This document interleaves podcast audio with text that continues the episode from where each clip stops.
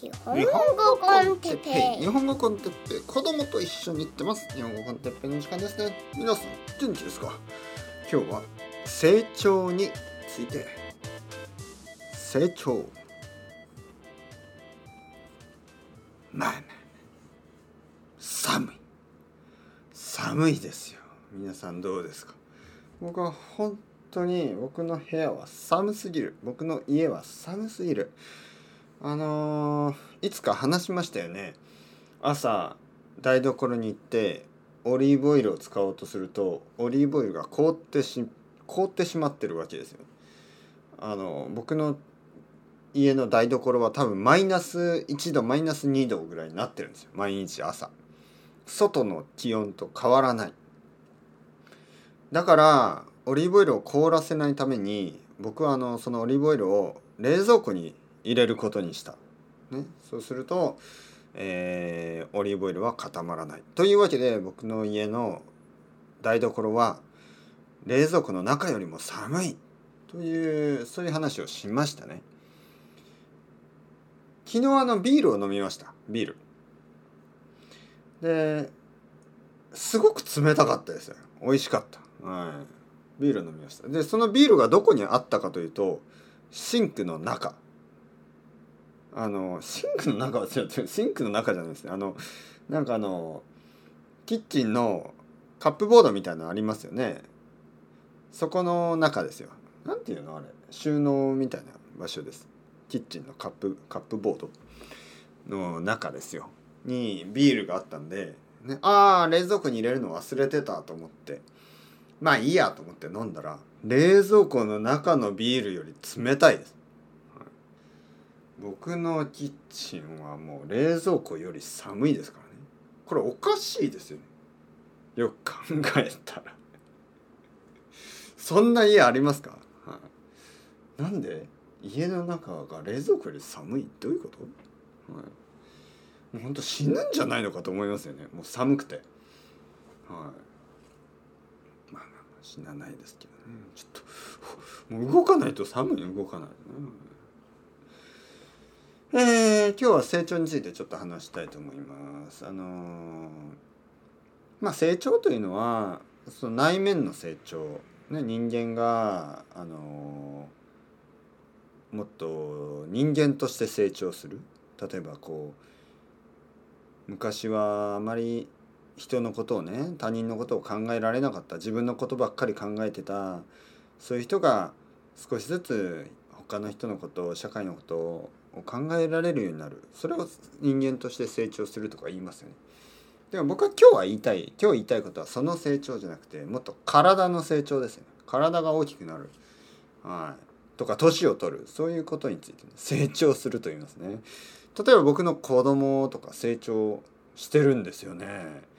あのまあまあまあまあまあ病気とかじゃない限りあの子供は大きくなりますよね。本当に昔の写真とかを見ると今と全然違いますよね。6年前の写真とかもう赤ちゃん生まれたばっかりみたいな感じでで1歳2歳3歳4歳5歳6歳。やっぱ変わりますね。顔が違うんですよね。まあもちろん同じ顔なんですけど赤ちゃんの顔からだんだん少年の顔に変わっていってますよね。で、えー僕たちはどうかっていうと僕とか奥さんの顔はまあなんか、まあ、変わったけど 変わってないようなちょっと年を取ったけどまあなんかうん正直ね大人の写真って5年ぐらいだったらいつの写真かよくわからないんですよ。これいつの写真？みたいな。えーこれいつかな？2018年ぐらいと思って見たら2020年だったりするんですよね。えこれいつの写真？あれあれ日本に住んでた時だから2014年ぐらいかなと思ったら違うね2018年ぐらいにちょっとあの旅行に行った時とかね。はい。写真だけだとちょっとわからないんですよね。2年とか3年ぐらいだと。えいつ？これいつの写真？で僕は構年齢そうですね最近10、まあ、10年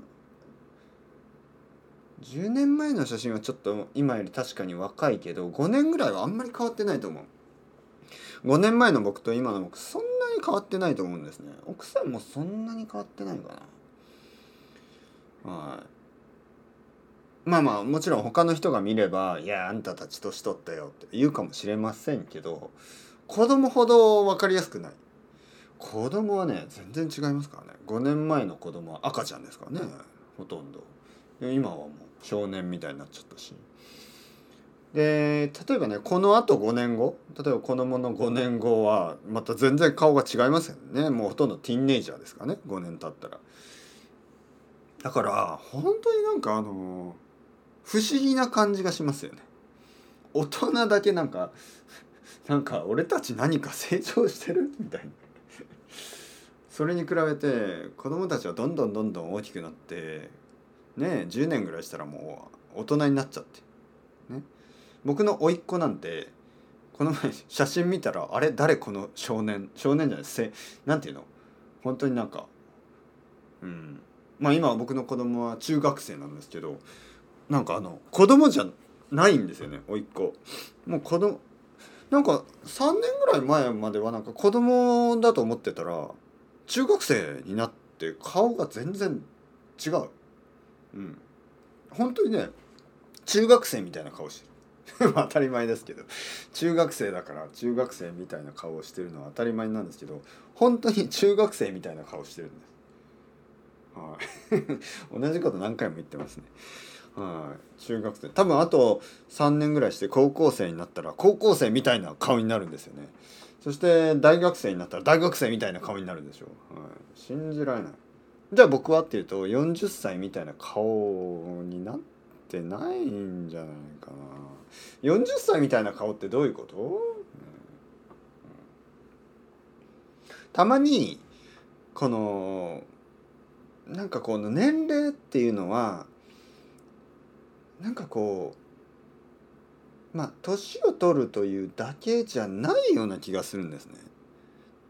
それで顔が変わるわけじゃない例えばね例えば例えばですよ少し前までは僕はね例えば「ああ哲平さん若いですね」って言われるとちょっと嬉しかったですよねやっぱり。でも最近ちょっとえそれを喜んでていいのかなと思うようになりました。なぜかというと僕40歳でしょで他の40歳の人知ってますよ。例えば40歳の人ってまあその若いとか若くないだけじゃなくてね顔がね若いとか若くないとかそういうそういうことだけじゃなくていわゆるしっかりしてる人かしっかりしてない人かそれも大事でしょ。大人としてすごくこうなんかこう落ち着いていて大人として何かこう頼りがいがあってなんか優しくてなんかもう余裕のある感じね。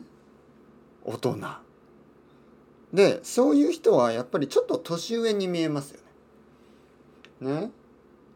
例えば顔は若々しくても心がすごくこう大人っぽいから40歳に見えるんですよ。40歳の人が。もしくは45歳見えるかもしれない。でもそれは老けてる。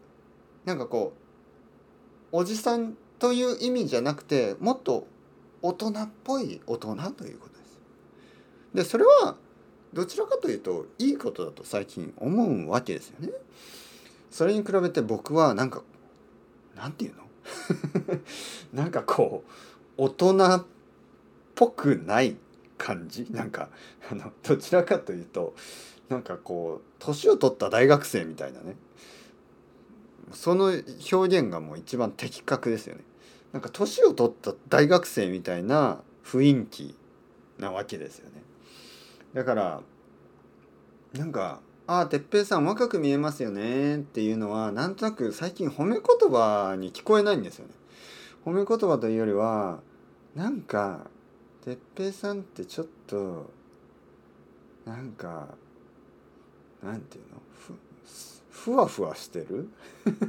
ふわふわしてるってこうあの犬とかみたいに毛がある毛がふふふわふわとかそういう意味じゃなくてなんかこう落ち着きがないってね。なんかふわふわふわっとねしてる感じ。落ち着きがない感じですね。はい。そういう風に感じるようになりました。まあ悪く捉えすぎですけど。なんかあのもう少しね落ち着きたい。はい、まずこの声のトーンももう少し低くして落ち着いた声のトーンで話さなければいけない。そしてまあまあこのこのねなんかアニメみたいな冗談のアニメみたいな話し方ももう落ち着きがないということを表している。もうあの冗談みたいにしか話せないわけですよね。こういうふうにね。だからこういうことをやってるから落ち着きがないと言われるわけですよ。やっぱり僕もそろそろ40歳ですからもっともっと落ち着きの まあこういう冗談をやってる時点で全然落ち着きがないんですよ。まあね。でこういうこと言うと「いや哲平先生そんなつまらない大人になってはいけない先生はそのままでいいんです」ね、楽しいじゃないですかコメディアンみたいで。いやいやでも僕コメディアンになりたいわけじゃないですからね。僕はコメディアンになりたいわけでも何でもないんです。コメディアンじゃない僕は日本語の先生でもない。じゃあ僕は何？わかりません。だからそれがちょっと大学生っぽいっていう理由ですよ自分がよくわからない。僕は自分を探しに行くためにインドに行きたい、ね、そんなことを言ってる大学生と僕は全然変わらないんですあの時から。僕は大学生の時にインドに行きました。自分を探しに行く、ね、で気がつきました。お自分はここにいるじゃないか。僕はインドまで来て何をやってたんだ？インドまで来てお腹を壊して。何をしてるんだ？僕はここにいるじゃないか。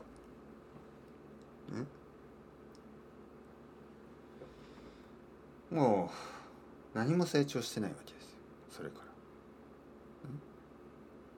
まあずっと若く居続けるということが成長しないということであればそれはポジティブなのかネガティブなのかよく分かり分からなくなりましたけど。まあいいんじゃないですか。いいんですよ。ずっと子供広場でいいしずっと大学広場でいいですよ。本当に。子供広場でいいし全然大学生広場でいいんですよ。まあというわけで 皆さん今日も終わりたいと思います。それではまた。チャオチャオ。 Hasta luego。またねまたねまたね。